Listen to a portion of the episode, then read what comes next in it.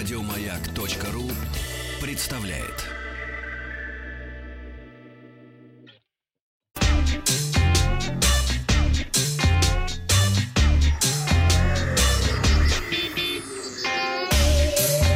Страна Транзистория. Добрый день, новости высоких технологий. Вчера я спросил, какими наушниками вы пользуетесь. Неудивительно, что большинство слушателей отдали свой голос за проводные наушники. Но и тех, кто перешел на беспроводные, оказалось немало – около тридцать процентов. К новостям. Бренд Nokia объявил о начале продаж в России двух моделей кнопочных телефонов – Nokia сто двадцать пять и обновленного Nokia сто пятьдесят. Обе модели с экраном диагональю два целых четыре десятых дюйма. Новинки выполнены в классическом для линейки дизайне и рассчитаны на активное ежедневное использование. Они получили крупные кнопки для удобства набора номера и текстовых сообщений, а также емкие аккумуляторы с высокой автономностью. Nokia сто двадцать пять получил практичный пластиковый корпус, встроенный модуль эф эм-радио с возможностью прослушивания без проводов, память на две тысячи контактов и до пятьсот эс эм эс, а также классическую игру «Змейка» и пробные версии других игр из коробки.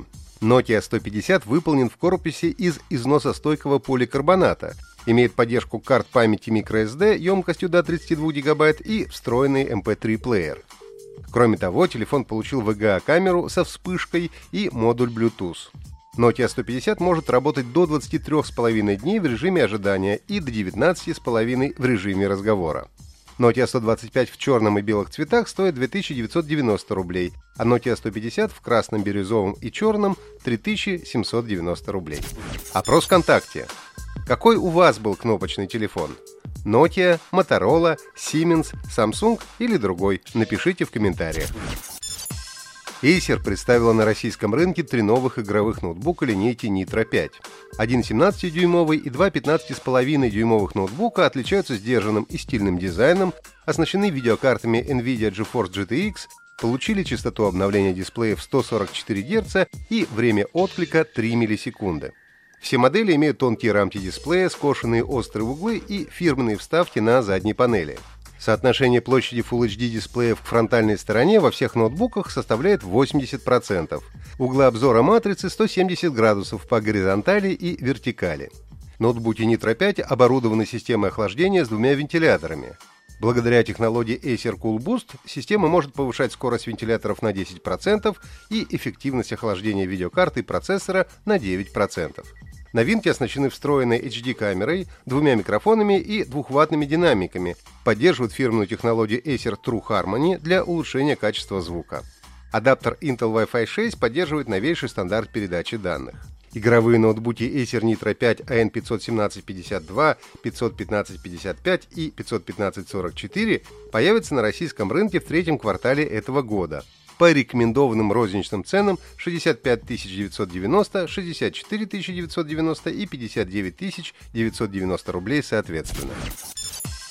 На прошлой неделе Huawei анонсировала запуск собственной игровой платформы Game Center, которая позиционируется как полноценная замена аналогичного сервиса Google.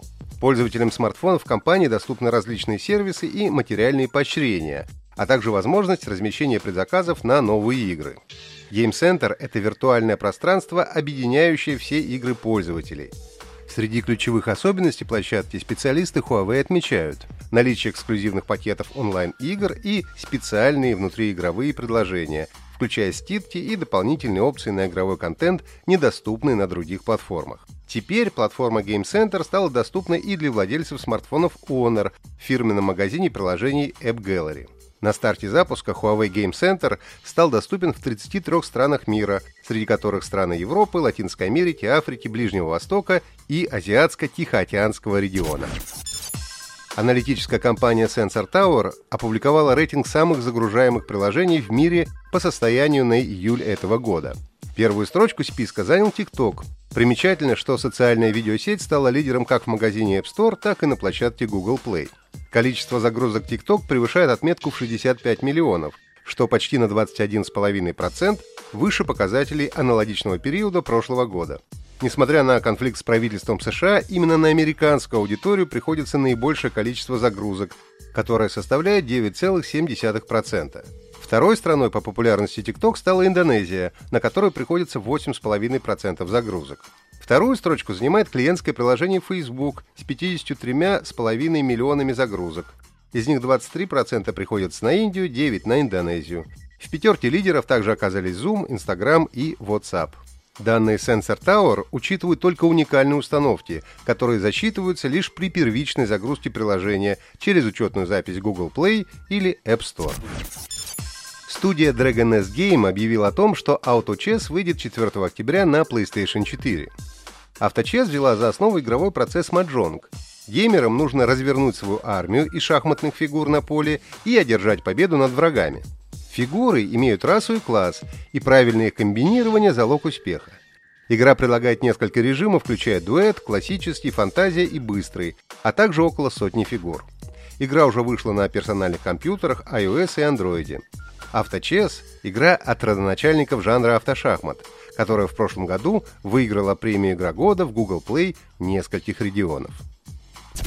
Вчера я спросил, как называется линейка процессоров Huawei, выпуск которых из-за американских санкций может прекратиться пятнадцатого сентября этого года. Первые правильные ответы «Кирин» пришли из Республики Мордовия и от Максима из Ростовской области. Поздравляю! Задание на сегодня.